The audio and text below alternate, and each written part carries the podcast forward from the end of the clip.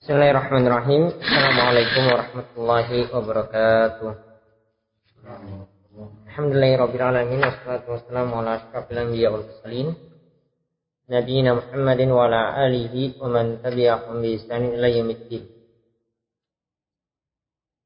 Alhamdulillah kita bersyukur kepada Allah Subhanahu wa taala di hari penuh barokah ini di hari Jumat 2 Zulhijjah 1433 Hijriah 3 Zulhijjah 1433 Hijriah. Allah Subhanahu wa taala masih memberikan kita nikmat. Sehingga pada kesempatan kali ini kita bisa melanjutkan kembali kajian pada subuh hari ini. Setelah sholat fajar yaitu kita akan melanjutkan pembahasan kitab tauhid yang disusun oleh Syekh Muhammad bin Abdul Wahab pada kali ini kita akan melanjutkan pembahasan tentang jimat ruqyah dan tabarruk. Dua bab yang akan kita bahas insyaallah tentang jimat ruqyah dan yang terakhir tabarruk. Ngalap berkah. Nah, jimat ini melanjutkan pembahasan kemarin. Ya.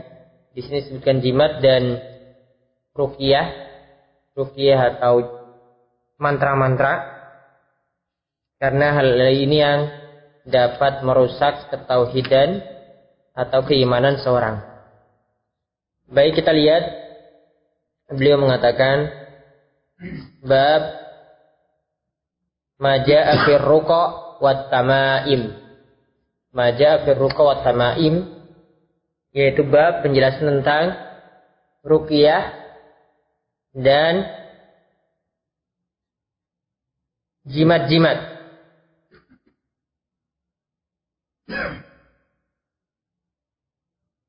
Jadi penjelasan tentang ada rukiah yang tidak diperbolehkan dan juga ada ini pembahasan jimat ya. Ada tentang tamimah yang akan dibahas ada yang sebagian Allah membolehkannya seperti jika jimatnya itu dari Al-Qur'an. Jadi jimatnya dari Al-Qur'an ada pembahasannya sendiri di sini. Baik, kita lihat yang pertama hadis yang pertama adalah fis sahih dalam kitab sahih yaitu Sahih lain Bukhari Muslim an Abi Bashirin Al Ansari dari Abu Bashir Al Ansari radhiyallahu anhu. Itu annahu kana Rasulullah sallam bahwasanya beliau pernah bersama Rasulullah sallam fi ba'di asfarihi di sebagian safar beliau. Fa arsala rasulan lantas Rasulullah sallam itu mengutus suatu utusan dan berkata Allah yabqayanna fi raqabati ba'irin kiladatun min watarin au kiladatun illa quti'at. Yaitu Allah ya qoyanna janganlah biarkan atau tidaklah biarkan fi raqabah di leher ba'ir hewan tunggangan. Ya hewan tunggangan yaitu kilada ikatan atau kalung ya ikatan atau kalung. Min watarin. Dari watar.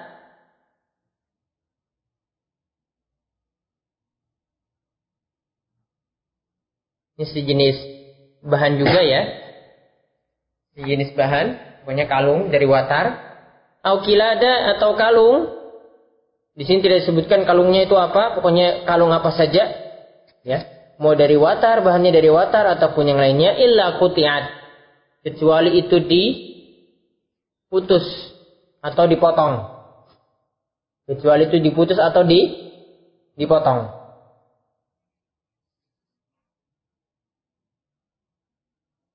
Nah, ini menunjukkan di sini menunjukkan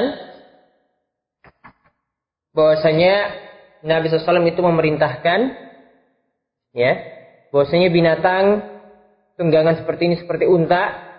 Nah ini diperintahkan untuk dimusnahkan jimat-jimat yang digantung di hewan tunggangan tersebut. Di antara tujuannya di sini ya. Kenapa mereka pasang kalung dari watar tadi atau kalung di binatang tunggangan tadi hewan tunggangan tadi tujuannya untuk menghindarkan diri dari ain ya Menghindarkan diri dari ain. Artinya mereka ingin menolak mudorot yang nanti tertimpa pada hewan tunggangan tersebut. Makanya dipasang ji, jimat. Ya makanya dipasang jimat seperti itu. Sama ini misalnya sama seperti seorang ingin melindungi anaknya biar tidak kena penyakit, biar tidak kena macam-macam, biar tidak kena santet, biar tidak kena guna-guna dan lainnya. Ada yang memakai kalung-kalung seperti ini. Tujuannya itu sama. Maka seperti ini dia diperbolehkan. Bahkan di sini apa? Diperintahkan ya untuk diputus. Jadi harus dibuang. Kemudian di berikutnya lagi. Wa an Ibnu Mas'udin dari Ibnu Mas'ud radhiyallahu anhu qala ia berkata Sami itu Rasulullah SAW aku mendengar SAW itu yakul bersabda Inna ruqa wa tamaima wa tiwala tasyirkun Sesungguhnya ruqa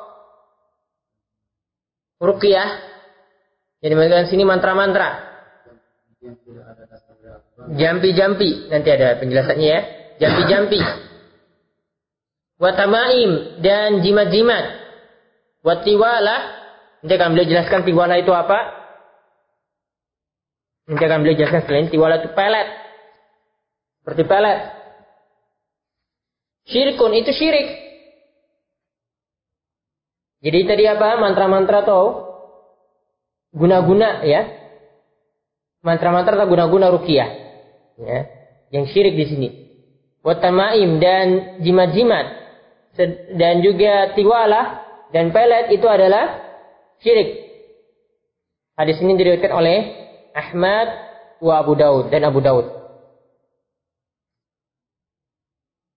Nah ini menunjukkan bahwasanya penggunaan tadi mantra-mantra atau guna-guna di mana mantra-mantra atau guna-guna ini tidak tidak memenuhi tiga syarat ini. Ingat ya. Rukia yang diperbolehkan itu kalau memenuhi tiga syarat. Rukia yang diperbolehkan itu kalau memenuhi tiga syarat. Kalau tidak memenuhi tiga syarat ini berarti tidak boleh digunakan. Yang pertama, menggunakan ayat Al-Quran atau hadis.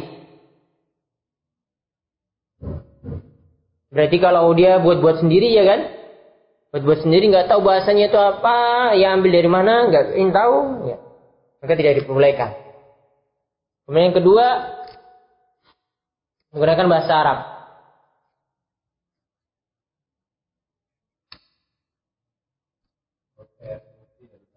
Ya, jadi kalau rukyahnya pakai ayat kursi ataupun ayat-ayat secara umum itu bisa digunakan untuk rukyah. Ataupun ada dari hadis, lapas-lapas doa dari hadis misalnya.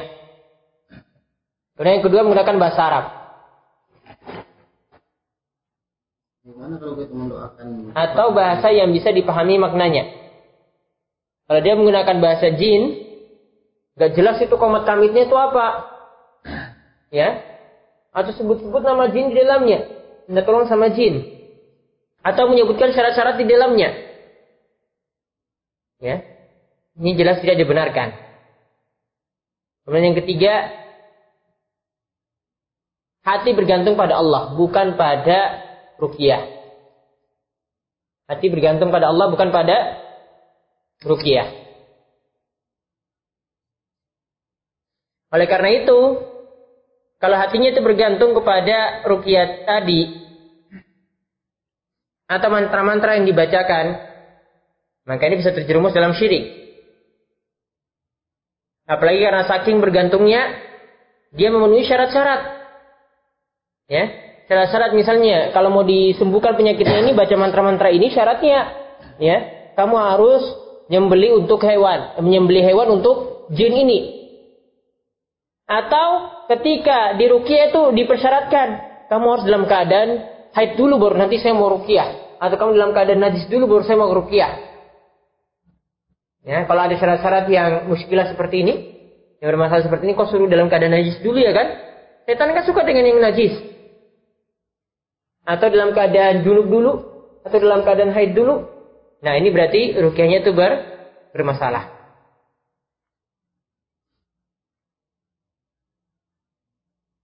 Nah, ini ya. Itu rukyah yang termasuk syirik tadi. Kalau selain ya, itu tidak memenuhi syarat, bisa termasuk syirik, bisa termasuk bid'ah atau menyalahi aturan. Kemudian jimat-jimat sudah kita bahas. Watiwala syirkun. Dan pelet juga itu adalah syirik. Kita lihat ada penjelasan beliau di sini. Ya, beliau katakan. Eh, nanti akan beliau bahas setelah ini ya. Beliau bawakan satu hadis lagi. Yaitu dari Abdullah. An Abdullah bin Uqaim. Marfu'an. Yaitu marfu' dari eh, sampai pada Nabi Shallallahu Alaihi Wasallam. Hmm. Yaitu Nabi SAW itu bersabda, Man ta'allaqa syai'an wukila ilaihi. Barang siapa yang menyandarkan diri pada suatu, maka dia akan disandarkan pada suatu tersebut.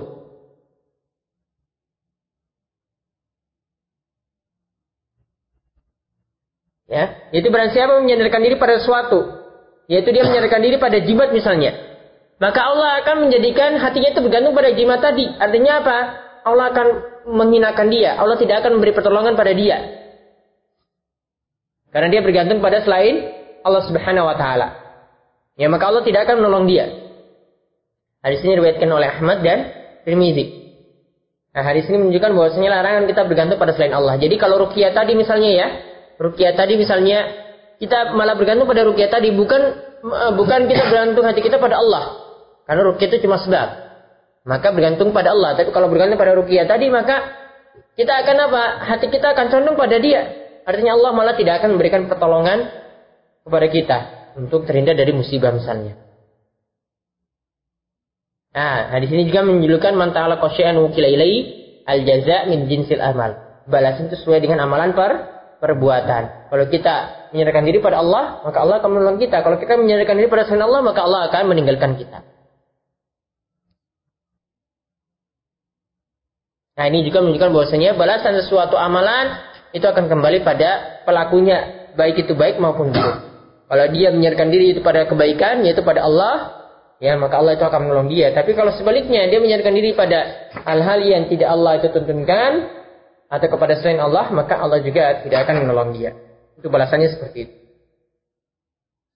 Nah, kemudian di sini beliau jelaskan lihat, at-tamaim itu apa? Tamimah atau tamaim, tamaim itu bentuk jamak, jamak yaitu syai'un yu'allaku 'alal auladi yattaquna bil aina.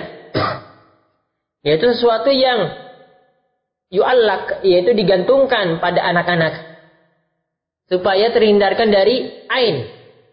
Kemarin sudah saya jelaskan ain ya. Penyakit hasad ya mata hasad. Makanya ketika lihat orang itu sesuatu menakjubkan pada diri seorang maka ucapkan apa Ah, Masya Allah, Subhanallah ya, satu perkataan yang takjub, zikir. ya, atau barakallahu fiq. Nah, lihat. Jadi asalnya tamimah jimat dulu seperti itu. Ya, jimat itu asalnya seperti itu. Jadi tujuannya untuk menerikan diri dari ain. Tapi sebenarnya bentuknya lebih umum daripada itu untuk saat ini, ya. Untuk saat ini itu bentuknya ya, tidak hanya khusus untuk menghindarkan diri dari ain, pokoknya kalau tujuannya sama untuk menghindarkan diri dari bahaya, sedangkan uh, jimat tersebut itu tidak terbukti secara eksperimen ya ataupun pengalaman ya dan juga tidak ada dalil yang mendukung, maka itu termasuk jimat-jimat yang terlarang. Nah, lalu beliau katakan di bawahnya lakin idza kana muallaqu min al-Qur'an. Akan tapi jika yang digantungkan yang dipakai itu adalah dari Al-Qur'an. Artinya di sini beliau bahas tentang apa? Ada yang pakai jimat dari Al-Quran. Contohnya apa? Jimat dari Al-Quran contohnya apa? Nah, menggantungkan ayat kursi. Di pintu ada Bismillahirrahmanirrahim. Ya kan ayat-ayat semacam itu. Ini maksudnya seperti itu. Nah, lihat. Beliau katakan farakhasa fihi ba'du salaf. Sebagian salaf, itu sebagian ulama masa silam, itu memberi keringanan. Artinya masih boleh jika tamimahnya itu dari apa? Al-Quran. Seperti tadi. Lam yurakhas. Ya wa ba'duhum lam yurakhis fihi. Ya dan sebagian mereka tidak memberikan keringanan untuk jimat dari Al-Quran. Wa yaj'aluhu minal manihi anhu dan mereka menjadikannya tetap apa terlarang. Di antara yang berpendapat demikian adalah Ibnu Mas'ud radhiyallahu anhu yang melarang ya jimat dari Al-Quran secara mutlak itu adalah Ibnu Ibnu Mas'ud. Dan salah pendapat yang terakhir adalah pendapat yang lebih tepat. Karena di antara alasannya kenapa hal ini lebih tepat ya. Karena yang pertama untuk menghindarkan diri dari agar orang itu tidak mudah-mudahan memakai jimat. Ini untuk menghindarkan diri supaya dirumus pakai jimat yang lainnya. Kemudian yang kedua, supaya tidak menghinakan Al-Quran. Ya, supaya tidak meng menghinakan Al Al-Quran. Kemudian yang ketiga, Al-Quran itu tujuannya itu untuk ditadaburi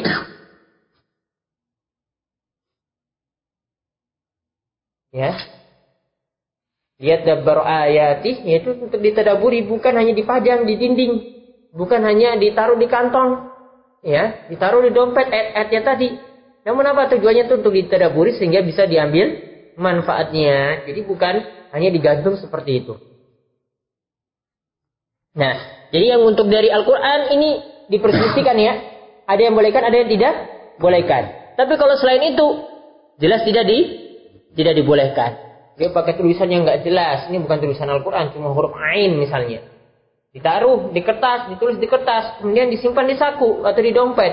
Katanya ini biar manjur nanti, ya dapat rizki, uh, mencari rizki itu lancar dan seterusnya. Nah ini yang ber, bermasalah, jimat-jimat seperti ini yang bermasalah. Mana kalau pakai sifat-sifat Pakai sifat-sifat? Ya, Asmaul Husna, terus di, di, di, gimana ya intinya? ditulis, taruh dompet gitu, taruh di tas, dan disimpan gitu ya. Ini tidak ada manfaatnya. Sama dengan ini. Tidak jauh beda. Kalau ayat Al-Quran itu masih rangkaian ayat, tapi kalau sudah Asmaul Husna berarti sudah potong-potongan kan?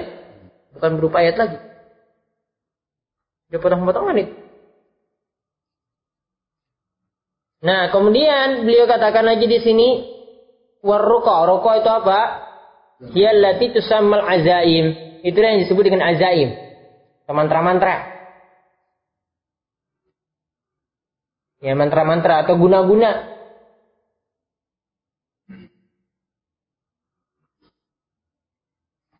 Terserah ya kalau dia pakai tiga syarat tadi kita sebutkan ya, dia pakai ayat Al-Quran ya silakan. Tapi kalau ada tambahan-tambahan sana ada istiana, ada minta tolong pada jin ya sudah berarti syirik. Walaupun pakai ayat Al Al-Quran. Atau beri syarat misalnya sudah baca-baca seperti tadi baca ayat kursi macam-macam atau pimpin zikir ya. Kalau setelah itu beri syarat. Penyakit pun bisa sembuh kalau syaratnya nyembeli kambing nanti biar ya kita terlebih dahulu pindahkan penyakit untuk kambing tadi kemudian kembali kambingnya nanti disembelih. Ini kan secara ini kan gak logis kan?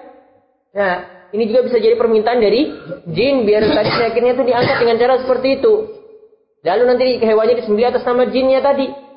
Jadi syirik juga. Ya bagaimana kalau disyaratkan dengan itu apa namanya dimandikan dengan daun bidara gitu kan dibacakan. Hmm, terus bacakannya apa? Ya, ayat Al-Quran. Gitu. Ayat Al-Quran. Yang syarat dengan apa daun bidara itu. Tidak boleh pakai daun lain. Nah, biasa kan itu yang disyaratkan gitu. Kalau tidak ada tuntunannya nggak bisa. Itu berarti sudah buat cara khusus.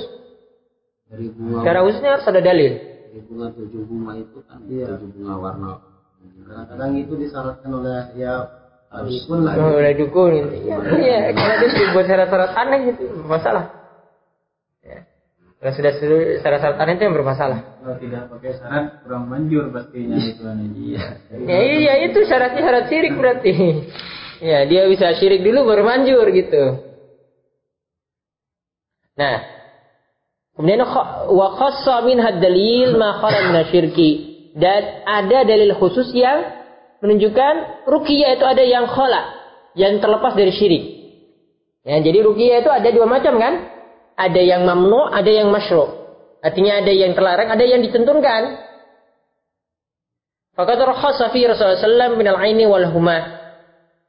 Dan Rasulullah SAW itu telah memberikan keringanan, ya, untuk apa?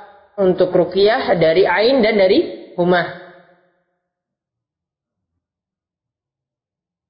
Nah, di sini berarti apa sekali lagi? Ya namanya ruqyah itu ada dua. Ya ruqyah yang apa tadi? Mamnu, terlarang. Ya, dan ada yang mas, masyru. Kalau yang masyru tadi, yang tiga syarat yang telah disebutkan. Kalau tidak memenuhi syarat itu berarti jadi apa? Mamnu, terlarang. Jadi dilihat ya. Ini perhatikan nanti mantra-mantra atau jimat-jimat. Kalau sudah pakai syarat-syarat aneh, nah itu berarti sudah bermasalah. Apalagi ditambah nggak pakai bahasa Arab, mau pakai bahasa Jawa, kemudian tambah-tambah eh, mantra-mantranya, nah, ada kadabra gitu. Kemudian tiwala, apa itu tiwala? Syai'un yasna'unahu, yasna'unahu sesuatu yang dibuat. Yas'umuna, kemudian uh, itu diklaim atau dianggap annahu yuhabbibul mar'ah ila zaujiha. Itu dapat uh, mendatangkan cinta istri pada suami. Ya, biar istri itu lengket pada suami. Meskipun jauh ya kan di Arab dikasih pelet-pelet ini biar nanti istri itu ya lengket pada suami. Atau sebaliknya warujul ila mar'ah supaya suami itu yang lengket pada is istri. Ini umum ya. Terserah mau peletnya pakai eh, bentuknya itu parfum, botol parfum gitu ya. Lewat rokok. Ada lagi apa? Ada lewat rokok. Ada yang lewat rokok lagi? Iya. Ya, asap itu. Oh asap rokoknya itu? Iya. Itu jadi pelet? Iya bisa. Canggih sekali sekarang ya. Katanya tuh pernah saya dengar dulu. Harus rokoknya itu yang sejalur garisnya katanya. Yang ada garisnya tapi sejalur gitu. kadang-kadang garis sambungan itu kertasnya itu harus sambungan sama lurus gitu. Ah, lurus. belakang gitu. Iya. Itu sudah pakai syarat-syarat aneh ya kan, syarat-syarat syirik semuanya. Atau pakai susu, ya susu itu kan ada yang berupa jarum gitu ya. Eh, Di kayaknya di di ada yang di bibir ya. Pokoknya kalau sudah disuntikkan susu di situ juga ya sama bentuknya. Dia termasuk Kalau susuk itu kan dimasukin ke dalam kulit. dalam kulit ya. Instan. Hmm. Ada yang berupa jarum, ya sama dengan itu. juga. Ada yang berupa apa tadi? Instan. Instan. Intan. Disun- ditempelin di sini dalam kulit, dimasukin dalam kulit. Iya sama. Emas, kadang emas. Ya sama. Tidak ada tuntunan. Bukan tidak ada tuntunan, ini bisa syirik, bukan tidak ada tuntunan lagi gitu. Dan memang tidak ada tuntunan asalnya, ini syirik atau bukan, nah itu. Masalahnya ada yang mau mengeluarkan dan bisa dikeluarkan itu apa cukup dengan niat taubatnya Tobatnya harus dikeluarkan. kalau menghilang enggak Kalau nggak hilang gimana? enggak enggak ketemu di mana dimasukin Ada bisa kalau orang gurunya bisa. instan Ya, pokoknya harus dikeluarin. Harus tobat. Nah, kemudian hadis berikutnya lagi diriwayatkan oleh Ahmad, warawa Ahmad an Ruwaifi'. Diriwayatkan oleh Ahmad dari Ruwaifi'. Qal ia berkata, Qala li Rasulullah wasallam itu berkata padaku, "Ya Ruwaifi', wahai Ruwaifi', la'alla al-hayata tatulu bika." Dia doakan Ruwaifi' di sini. Jadi doakan Ruwaifi, semoga umurmu itu panjang. Tatul, tul, apa? Tul itu panjang. Tawil panjang. La'alla al-hayata tatulu bika. Semoga umurmu itu panjang. Fa'akhbirin nas. Maka kabarkanlah atau beritahukanlah pada manusia. Anna man aqada lihiyatahu. Barang siapa yang mengikat pada janggutnya. Jenggotnya. Au wataran. Atau dia menggantungkan pada dia menggantungkan wataran. Au istanja bi raji'in dabbatin au azmin atau dia itu beristinja dengan raji' dabah dengan kotoran hewan atau dengan tulang. Maka apa hukumannya? Fa inna Muhammadan bari'um minhu. Maka ketahuilah Muhammad itu berlepas diri darinya. Artinya ini dosa besar. Ya. Ini dosa-dosa besar di sini disebutkan karena dikatakan dari umminhu kalau suatu sesuatu dalam hadis dikatakan dari umminhu ya Al, Nabi Muhammad terlepas diri darinya ini berarti menunjukkan apa? Dosa besar. Nah, di sini dikatakan yang Nabi SAW itu berlepas diri darinya itu apa? Itu tadi menggantungkan wataran. Ya, menggantungkan wa, wataran yaitu menggantungkan tadi yang tadi sudah dijelaskan sebelumnya ini termasuk ji, jimat Kemudian ada hadis lagi. Itu sama dengan penjelasan tadi ya. Nah, Urwaifi di sini umurnya itu panjang memang, dia sampai meninggal tahun 56 Hijriah. Nabi SAW meninggal tahun tahun 11, dia baru 56 Hijriah baru meninggal.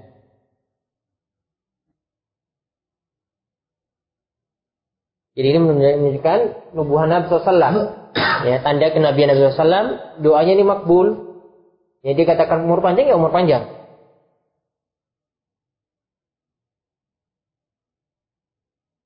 Ya, ini gantung-gantungan pilada seperti ini dari wataran yang tadi juga sudah sebutkan termasuk syirik. Mau tujuannya apa? Pokoknya mau melepaskan diri dari dari bahaya ya dengan menggantungkan suatu-suatu seperti ini maka ini syirik.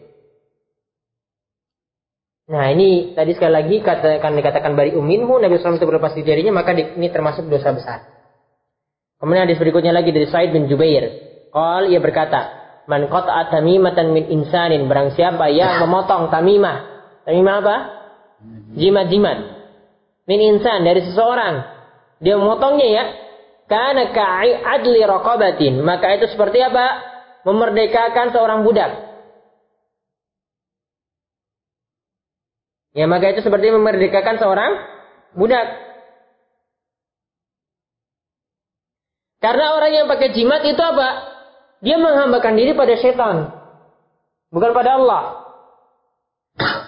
Maka kalau dia itu di jimat itu diputus tadi, dipotong, maka berarti kita telah melepaskan dirinya dari apa? Dari penghambaan pada setan. Ya. Kita telah melepaskan diri dari penghambaan kepada setan selain Allah.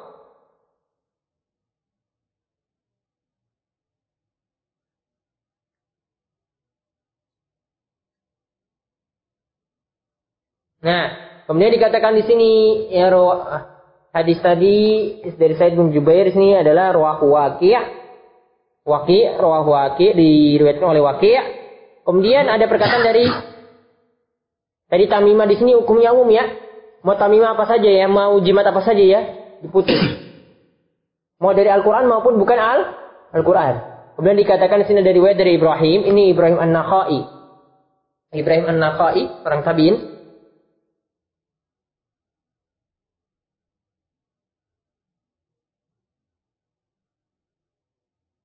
Nah, di sini dia katakan walau an Ibrahim dan dari Ibrahim kanu yakrahuna tamaim kullaha minal Qur'ani wa ghairil Qur'an. Yaitu para sahabat yaitu para sahabat murid-murid Ibnu Mas'ud. Tadi Ibnu Mas'ud kan yang tidak membolehkan jimat dari Al-Qur'an ya kan? Dia tidak membolehkan jimat secara umum kan? Nah, di sini dikatakan oleh Ibrahim ini kanu yaitu mereka para para, para murid Ibnu Mas'ud ya para murid Ibnu Mas'ud berarti murid Ibnu Mas'ud tabi'in ya kan? Setelah sahabat kan tabi'in ya.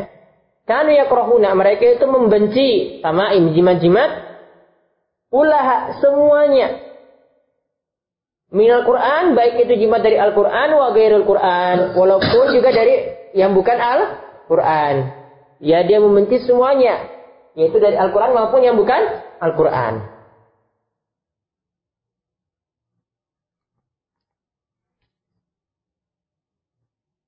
Jadi di sini menunjukkan apa?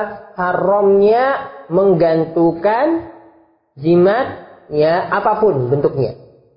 Termasuk ayat Al Al-Qur'an.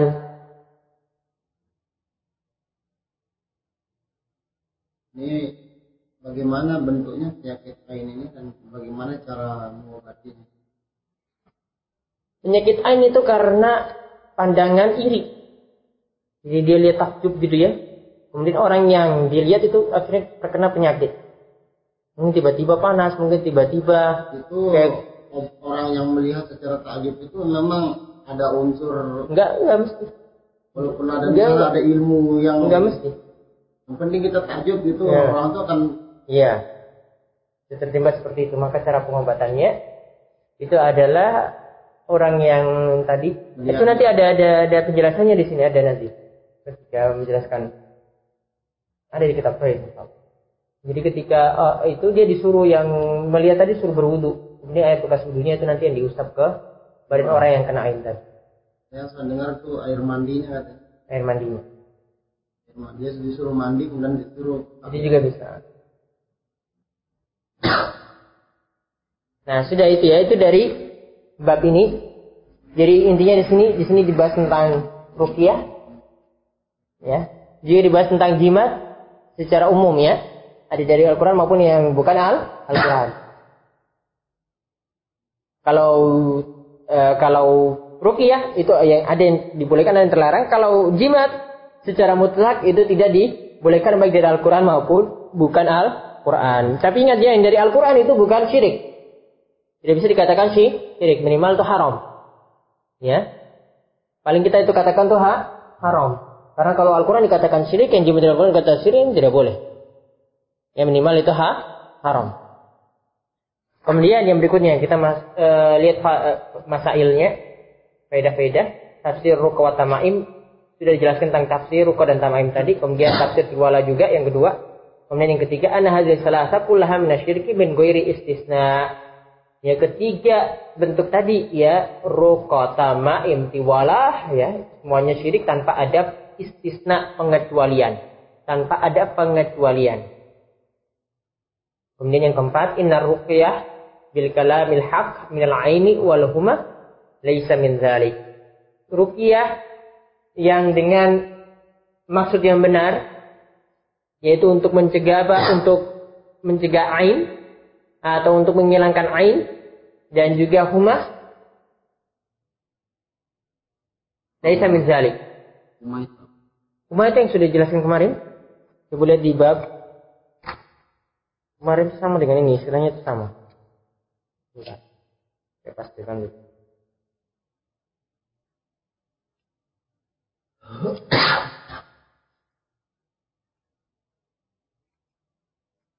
Yang lihat di 70 ribu orang yang masuk surga tanpa hisab tanpa azab itu.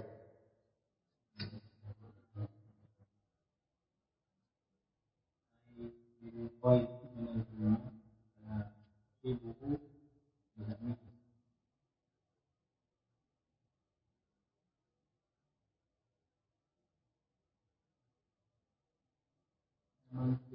enam yang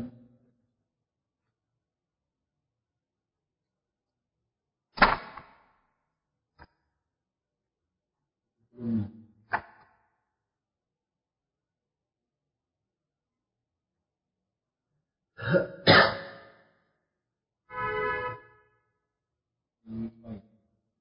Rumah itu panas kayaknya itu.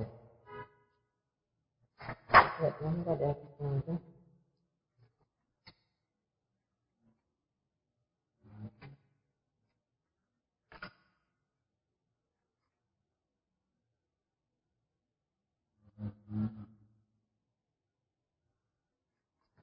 Entah.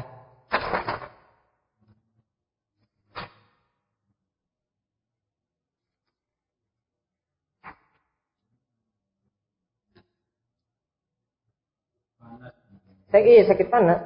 Bukan, cuma di sini racun racun kena racun. Ya. Apa? Itu. hmm. jadi bisa pakai rukia juga. Nah lihat lalu yang ke berapa? Yang kelima Ana tamima idza kanat dalam Quran, tamima jika jima itu jika dari Al-Quran, faqad istalafal ulama. Maka para ulama di sini bersih pendapat ya hal ia min zalik amla. Apakah termasuk tamima yang terlarang ataukah tidak? Yang benar apa di sini? Tetap tidak boleh. Nah yang keenam, anna ta'likal autar, yaitu menggantungkan autar tadi, alat dawab, yang kalung tadi di hewan tunggangan, anil aini min zalik.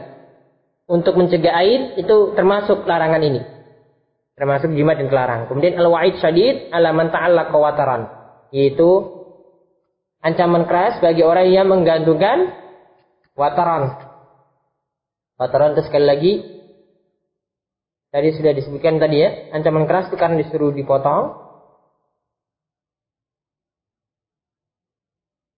Ya, karena tadi itu semua disuruh dipotong ini menunjukkan ancaman keras. Karena kalau bukan ancaman keras ya dibiarkan saja seperti itu. Kemudian yang kedelapan fadlus sawab min qat itamima min insan. Ini menunjukkan pahala kalau orang itu memotong di jimat pada seorang. Terutama di sini yang punya kuasa ya. Kalau nggak punya kuasa terus main putus-putus saja nggak bisa. Yang punya kuasa saja. Kemudian yang terakhir, at-tasi'ah anna kalama Ibrahim la yukhalif ma taqaddam min al-ikhtilaf li'anna muradu ashabi Abdullah. Ya. Bahwasanya perkataan Ibrahim tadi, Ibrahim itu katakan bahwasanya para uh, murid-murid Ibnu Mas'ud tadi itu kan membenci jimat seluruhnya ya, baik di Al-Qur'an maupun bukan Al-Qur'an. Maka ini tidaklah menyelisih perkataan sebelumnya. Ya, karena yang dimasukkan di sini adalah yang dimasukkan oleh perkataan Ibrahim tadi kanu, yaitu mereka di sini adalah sahabat-sahabat dari Ibnu Mas'ud, yaitu murid-murid Ibnu Mas'ud. Abdullah itu maksudnya Abdullah bin Mas'ud.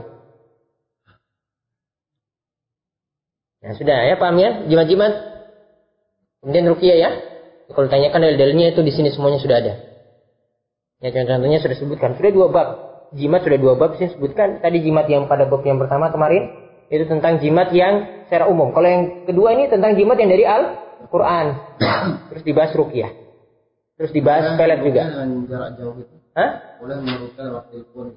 Rukyah lewat? Telepon. Jarak jauh. Biasanya gurunya dari itu. ya gini kan kita keluarga kita di Indo lah ada penyakit gitu. Bacakan Al-Quran dari jauh gitu ya? Boleh? Kalau syarat-syarat tadi diperbolehkan, dipenuhi boleh. Kemudian? merukyah perempuan yang tidak mahram, Hah? kalau merukyah perempuan yang bukan mahram gitu. Ke mana sudah disebutkan ketika melihat ya harus dengan hijab. Kemarin sudah dibahas di mata Nabi Suja apa? Melihat wanita itu ada beberapa bentuk yang diperbolehkan jika untuk pengobatan. Tapi sebaiknya pakai hijab juga. Kemudian bab minat man tabarraka bi syajaratin aw hajan wa nahwihima. Bab yaitu barang siapa yang tabarruk ngalap berkah. Ngerti ngalap berkah ya? Ngalap berkah. Bi syajaratin dengan pohon aw hajarin aw batu atau batu wa nahwihima atau selain keduanya. Umum mau pakai cincin, mau pakai kotoran, pohon yang kena apa di tumpul pahlawan gitu ya. Kalong kalong. Kalong. Kalong, kalong. Kalong. Kalong, kelawar, yang gede besar. Besar lagi. Kelewar yang kecil kalongnya yang kalong kalau ada pohon itu kenapa? nah kalau dia pohon di di apa di Tebang, rumbun sama kalongnya itu bisa itu itunya di apa kayunya itu di beset sedikit. Di ditempelin di warung. Nah warungnya itu akan ramai mengunjung. Oh gitu mampus oh coba. Se- Seramik kalau mau datang gitu. ya mau malam itu. Mungkin itu keyakinan. jadi oh, mungkin kayak nanti orang ini kayak kalau yang datang ini mungkin gitu. kan Gitu, gitu. Nanti kita akan dibahas nih sini lihat. Dalil-dalilnya. Yang pertama. Jadi tabaruk kalau berkah itu artinya kita pingin kebaikan itu datang atau kebaikannya tetap ada. Itu yang namanya, namanya tabah, tabaruk. Kita pingin kebaikan itu datang atau kebaikannya tetap terus tetap terus ada. Makanya tabaruk itu ada yang diperbolehkan, ada yang tidak diperbolehkan. Tabaruk yang diperbolehkan itu kalau ada dalilnya. Ya, ada dalilnya. Nabi SAW masih hidup, boleh bertabaruk dengan zat beliau kan? Karena ada dalilnya. Para sahabat ya kumpulin juga bekas wudhu beliau untuk tabaruk, sembuhkan diri dari penyakit. Keringatnya Rasul. Juga sama. Ya, rambutnya juga. Itu ketika beliau masih masih hidup. Tabaruk diperbolehkan lagi sampai saat ini masih ada apa? Zam-zam. Nabi SAW katakan mau zam-zam liman syuribalah. Air zam-zam itu bagi, diampuh sesuai dengan niatan orang yang meminumnya. Dia meminta apa? Mau minta tambah pintar, mau minta biar kenyang, mau minta tambah jodoh, minta istri dua gitu ya. Minta aja di situ. Kemudian contohnya lagi tabaruk dengan Menyan. kemenyan. jam-jam katanya itu sapi kerbau Masih ada sih, Pak. Di India. Kok ada di India Nabi hidup di mana? Itu dari Yaman. Kok bisa pindah-pindah begitu rambutnya? Aneh sekali gitu. Rambut siapa? Sekarang kan di India ada yang bikin masjid terbesar sedunia nanti. Bisa sampai di sana gitu loh, tidak logis. Gimana itu? Nggak percaya itu yang mengatakan orang India. Ya Rasul pernah ke sana apa?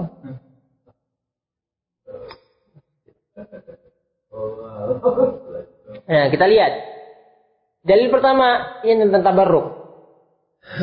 Ya. Allah Subhanahu wa taala berfirman, "Wa qaulu lillahi ta'ala afara'aitumul lata wal uzza." Ya, tahukah kalian apa itu lata wal uzza?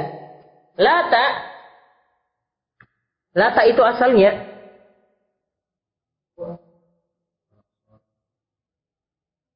Orang yang beri ya minum. lata ini lata ini ya.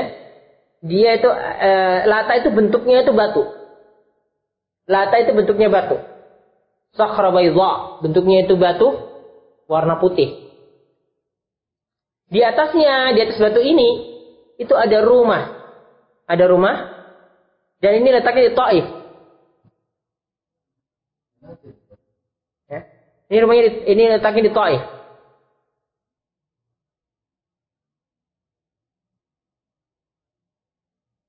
Nah, dulu ini ceritanya si Lata ini ini digambarkan disimbolkan sebagai apa? Orang yang dahulu yang biasa memberikan makan kepada orang-orang yang berhaji. Jadi ini orang baik, orang soleh. Ya, ini orang so soleh. Kemudian dia ketika meninggal dunia dia diwujudkan dalam bentuk batu seperti ini yang dia letaknya di di Taif sana. Nah, ketika dia itu mati, ya, ketika dia mati maka orang-orang itu apa uh, etika berdiam di kuburnya tersebut. Ya, kemudian disimbolkan dalam bentuk batu seperti ini. Maka dikatakan afar wa itu lata. Nah, kemudian kalau uzza jadi ini dalil dari perkataan beliau tadi ya, tabaruk dengan batu ya kan? Tabaruk dengan batu. Kemudian kalau uzza, uzza itu adalah syajarah, pohon. Jadi ini dalil tabaruk dengan po pohon. Ini loh, ini yang, yang menunjukkan dalilnya. Jadi kalau uzza itu tadi apa? Pohon. Kalau lata itu apa? Batu.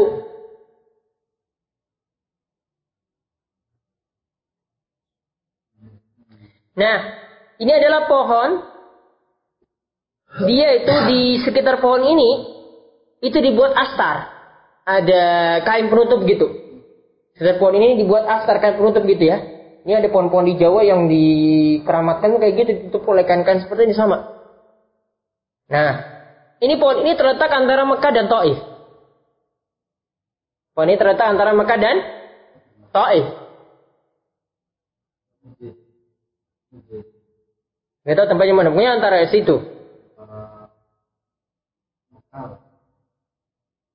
Nah, kemudian ayat lanjutannya itu disebutkan afara'aytumul lata wal uzza wa manata tsalisatal ukhra.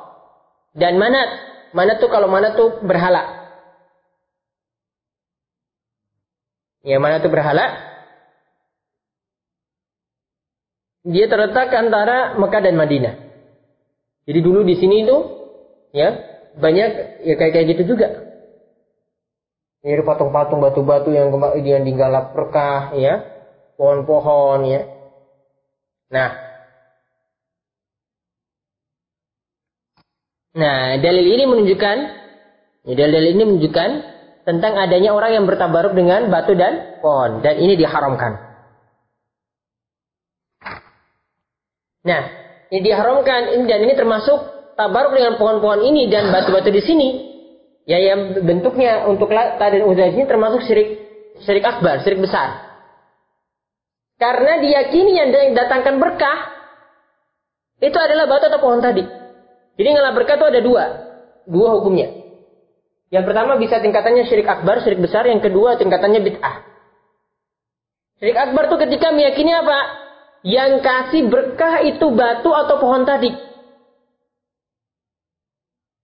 Atau kalau ini dengan Pak Kiai kita ngalap berkah, yang kasih berkah itu Pak Kiainya itu. Allah nggak kasih berkah. Berarti ini apa? syirik akbar. Namun kalau kedua yang diyakini adalah itu cuma sebab. Jadi kalau orang di Solo pada bulan Suro, ya kan, nanti ngalap berkah dari kotorannya kebo kebo Kiai Selamat. Ya. Kotorannya sama dengan tadi pohon tadi kan dipotong kayunya kan ditaruh di rumah kan untuk biar dagangnya laris kan. Nah ini juga sama kotornya dikumpul, ditaruh nanti di lemarinya, nanti biar nanti dagangnya laris juga sama tujuannya. Tujuannya sama. Ya, ini kotoran, ini kotoran. Kotoran. Kotoran coba, logis, logis gak seperti itu? Berkah ya. Hah? Masih berkah. Jadi dia nanti di pas malam suro, ah, malam suro itu nanti ya, malam satu suro itu ya. Dia di di diarak ke tengah kota. Pokoknya kalau dia sudah nabrak-nabrak sana sini sudah keluarin kotorannya. Nah, itu baru jadi rebutan. Oh. Jadi rebutan. Itu buktinya ada. Ini bukan buktinya ada, ini memang sudah ber, setiap tahun. Enggak maksudnya kan uh, terijabahnya. Oh, terjadi tadi ya kayak gini kayak gitu mereka. Datangkan la- dagangnya laris atau enggak? Iya, buktinya mereka seperti itu. Kalau belum dapat jodoh, itu pakai itu nanti kasih kotoran di ini dompetmu gitu, taruh gitu ya. Nanti dapat jodoh. Sama aja gitu. Kadang seperti itu. Nah, jadi ada dua ya. Ada yang syirik akbar tadi. Kalau yakini benda tadi itu yang datangkan ber berkah. Kalau yang kedua, ya bentuknya itu tabaruknya tidak sampai syirik. Ya, ini perantara ke syirik atau bid'ah. Itu jika apa meyakini apa? Yang di ngalap berkah tadi cuma sebagai sebab. Yang datangkan berkat tetap Allah tapi cuma ambil sebab saja. Jadi dia usap dia ngalap berkah dengan bekas makannya, bekas minumnya Pak Kiai kan? Pak Kiainya ngisi kajian, jangan minumnya habis. Ya. Minum nanti sisa, oh setelah Pak Kiai pergi itu baru semua direbut-rebutan. Kalau dia yakini Allah yang berikan berkah, tapi lewat minumannya Pak Kiai ini berarti apa? Bid'ah. Karena tidak ada dalil yang menunjukkan Pak Kiai ini minumannya itu ampuh atau bekas makannya itu biasanya betul ini nyata ini ya. Di sana itu di Banyak. Pak Kiainya itu enggak dia disajikan makanan satu kalau kita kan sampan besar kalau makan kan jamaah itu ya Pak Kiai dikasih makan seperti itu banyak. Dia cuma makan sesop besok sisanya itu jadi rebutan ya lah semuanya ini. Itunya mencari berkahnya itu air mayitnya Pak Kiai. Air mayitnya Pak Kiai sama juga. Iya ketika dia mandi Eh. itu itu air mayitnya itu dia sumpah itu murid-muridnya. Sama. Sama ya. Sampai di kuburan juga kan sama kan? Gustur coba kuburannya. Iya kan tanahnya yang diambil kan sama. Nah ini kalau yakin itu sebagai sebab yang memberikan barokah atau Allah, ini bid'ah. Bid'ah dosa. nah dari lainnya ini dari terakhir. Ini cerita tentang tabaruk juga di masa Nabi SAW. An Abi Waqid Al-Laitsi dari Abu Waqid Al-Laitsi, Qaratna ma Rasulullah ia berkata bahwasanya kami keluar bersama Rasulullah SAW ila Hunain. Kami keluar ke Hunain. Hunain itu adalah eh, sebuah lembah terletak di eh, timur Makkah. terletak di timur Makkah ya. Nah, wa nahnu dasau ahdi bi kufrin dan kami itu ya dekat dengan kekafiran artinya baru masuk Islam. Yang baru masuk is Islam. Walil musyrikin sidratun dan orang-orang musyrik itu punya sidrah, pohon, pohon bidara. Yakufuna indaha. Mereka itu biasanya itikaf. Diam di situ. Di pohon tersebut. Berarti ini ngalap berkah dengan apa? Pohon ya. Wayanutu nabiha aslihatam. Orang-orang musyrik ini biasa menggantungkan senjata-senjata mereka. Jadi biar ampuh. Ya, senjatanya ditaruh di situ. Jadi kalau bunuh orang itu wah, udah ampuh lah pokoknya. Ya, dapat berkah ya kan dari situ. Jadi senjata-senjata mereka digantung di situ. Yuqalulah zatu anfat. Pohon bidara ini, pohon sidrah, eh, pohon sidrah tadi itu disebut apa? Zatu anwat. Itu namanya zatu an anwat.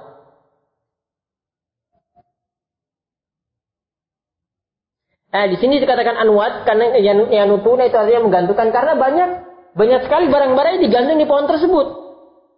Ada senjata, ada macam-macam biar berkah ditaruh di situ. Makanya disebut zatu an anwat. Anwat itu sesuatu yang ada sesuatu yang digantungkan. Kemudian famaror Nabi Sidrotin. Kemudian, nah ini tadi para sahabat lewat di pohon lagi, ada pohon sidroh lagi. Karena orang-orang musyrik tadi kan punya pohon sidroh. Ya. Kemudian para sahabat ini juga ternyata melewati pohon sidroh juga. Fakulna ya Rasulullah. Kemudian kami katakan wahai Rasulullah, ija'alana zata anwatin kama lahum zatu anwat. Wahai Rasulullah, jadikanlah kami zatu anwat. Tadi kan orang musyrik punya zatu anwat biar nanti dapat berkah pada senjata-senjata mereka jadi ber berkah. Nah, mereka pingin, para sahabat ini pingin punya pohon seperti itu juga. Jadi sidro tadi yang kedua ini yang mereka lewati, pingin sidro ini juga dijadikan apa? Gantungkan benda-benda mereka supaya dapat ber berkah. Paham nih ceritanya ya? Jadi pingin sama. Jadi pingin ngalap berkah dari pohon tersebut juga. Nah, Ija'alana zat anwat, jadikanlah kami zatu anwat, seperti mereka itu punya zatu, zatu anwat, seperti orang-orang musyrik tadi. Jadi pingin semisal orang-orang musyrik tadi. Nah, kemudian dikatakan ij'alana eh, kemudian dikatakan faqala Rasulullah sallallahu alaihi wasallam kemudian bersabda Allahu akbar. Jadi sangat heran beliau. Ya Allahu akbar, Allahu akbar ini takjub, heran. Allahu akbar innaha sunanu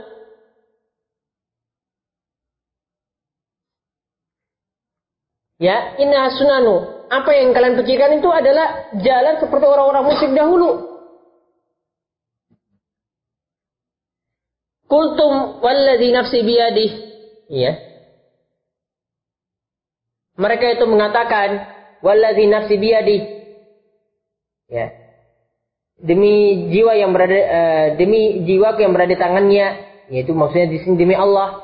Kama qalat Banu Israel ini sebagaimana ya yang kalian minta itu sebagaimana apa yang dikatakan? Ya kama qalat Bani Israel seperti yang diminta oleh Bani Israel dahulu. Yaitu diminta pada Musa alaihissalam ij'al lana ilahan kama lahum aliha. Qala innakum qaumun tajhalun. Jadikanlah bagi kami itu adalah ilah sesembahan sebagaimana mereka juga punya sesam sembahan. Sesungguhnya kalian itu adalah orang-orang yang bodoh Lalu Nabi SAW katakan, Latar kabunna sunana mangkana qablakum. Sungguhnya kalian telah mengikuti jejak-jejak orang sebelum kah? kalian. Kalian minta seperti ini sebagaimana Bani Israel minta kepada Musa biar dijadikan sembahan juga. Itu sama seperti itu. Jadi jauh beda. Maka di sini ada beberapa pelajaran bahwasanya ini menunjukkan syiriknya tabaruk dengan apa? Tadi yang diminta apa? Pohon ya. Ini menunjukkan tabaruk dengan pohon itu syirik. Apalagi jika meyakini apa? Pohon tadi yang memberikan ber berkah ini syirik akbar.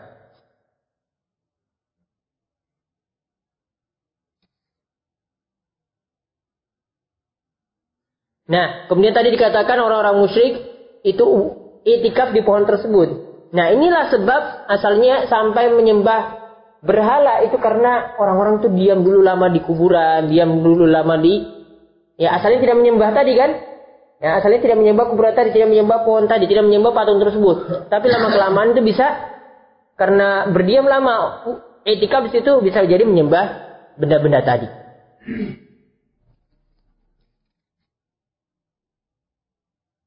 Nah ini juga menunjukkan bahwasanya kalau heran atau takjub ya maka ucapkanlah takbir seperti ini juga sudah sesuatu yang ditunjuk yang dituntunkan yaitu Allah Akbar. Nah ini juga menunjukkan bahwasanya umat ini bahkan para sahabat juga bisa sampai berbuat syirik seperti ini. Yaitu meminta ya seperti ini termasuk syirik. Nah ini juga menunjukkan tidak bolehnya tasabuh atau meniru-niru gaya orang musyrik, orang kafir, Yahudi, Nasrani dan orang-orang jahiliyah dahulu.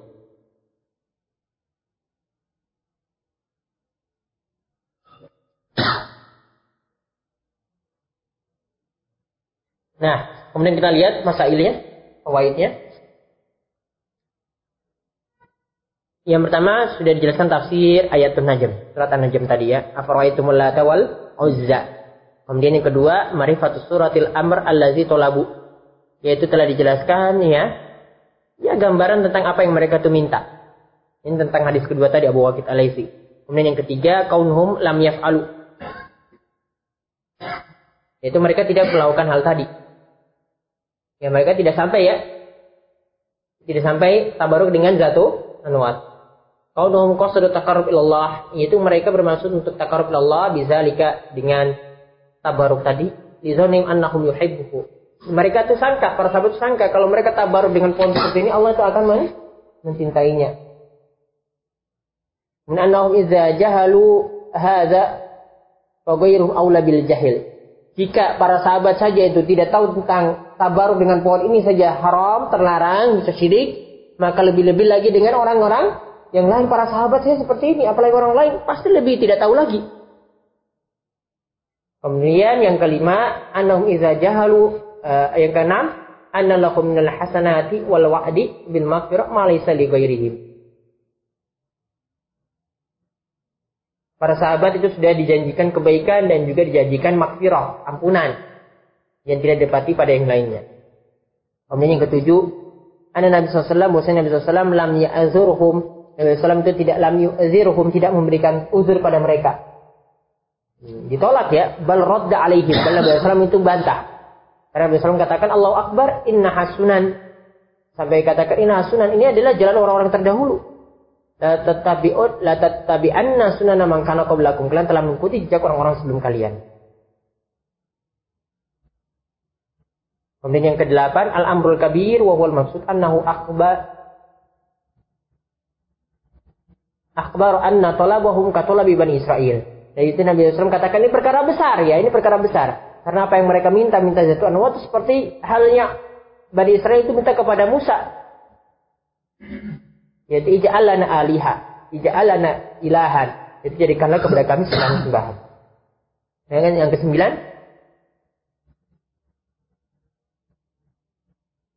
Ya, itu Nabi SAW itu menafikan.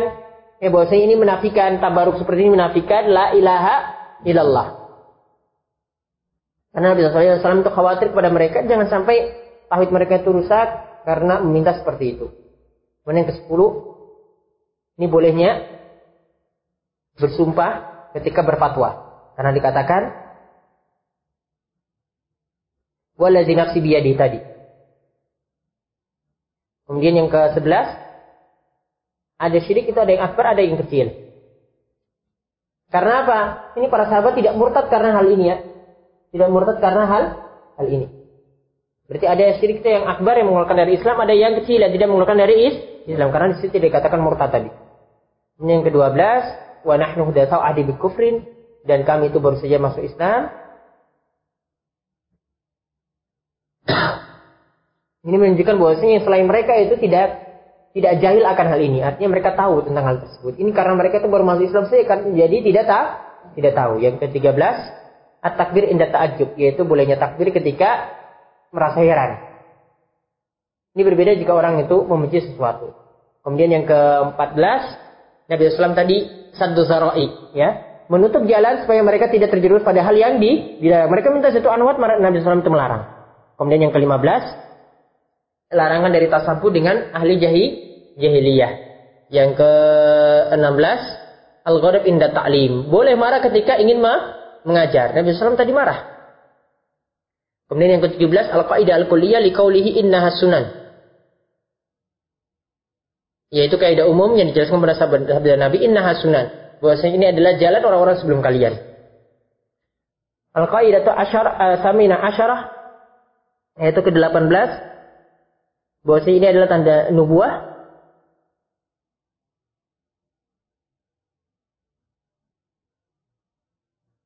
bahwasanya nanti di antara kita itu nanti akan mengikuti jejak-jejak orang-orang sebelum kita. Kemudian ke-19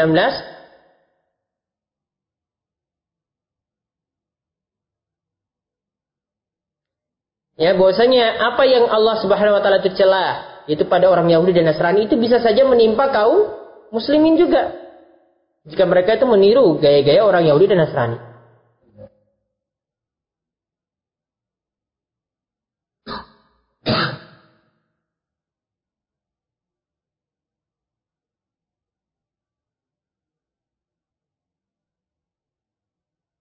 Jadi tadi ada perkataan ij'alana ilaha ini menunjukkan bahwasanya ini menunjukkan tentang pertanyaan kubur juga nanti di kubur kita ditanyakan man robuk, man nabiyuk, man dinuk. Uh, apa Tuhanmu ya? Karena ilah itu Allah ya. Siapa nabimu dan apa itu uh, agamamu. Ya demikian yang bisa kita bahas. Masih ada lagi ya ke-21 bahwasanya sunnah atau ajaran ahli, ahli kitab itu tercela sebagaimana orang-orang musyrik. Kemudian yang ke-22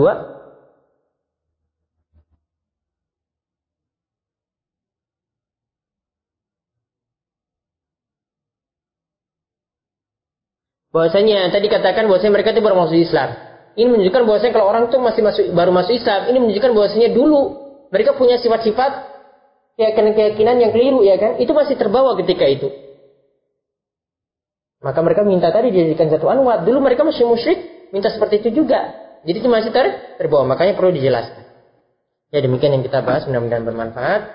Ya. Mudah-mudahan Allah Subhanahu Wa Taala memberikan kita keimanan yang kuat. Mudah-mudahan Allah Subhanahu wa taala melindungi kita dari kesyirikan dan semakin memahamkan kita akan tauhid dan perbuatan-perbuatan syirik yang menyalahi ya ajaran Allah Subhanahu wa taala dan rasulnya.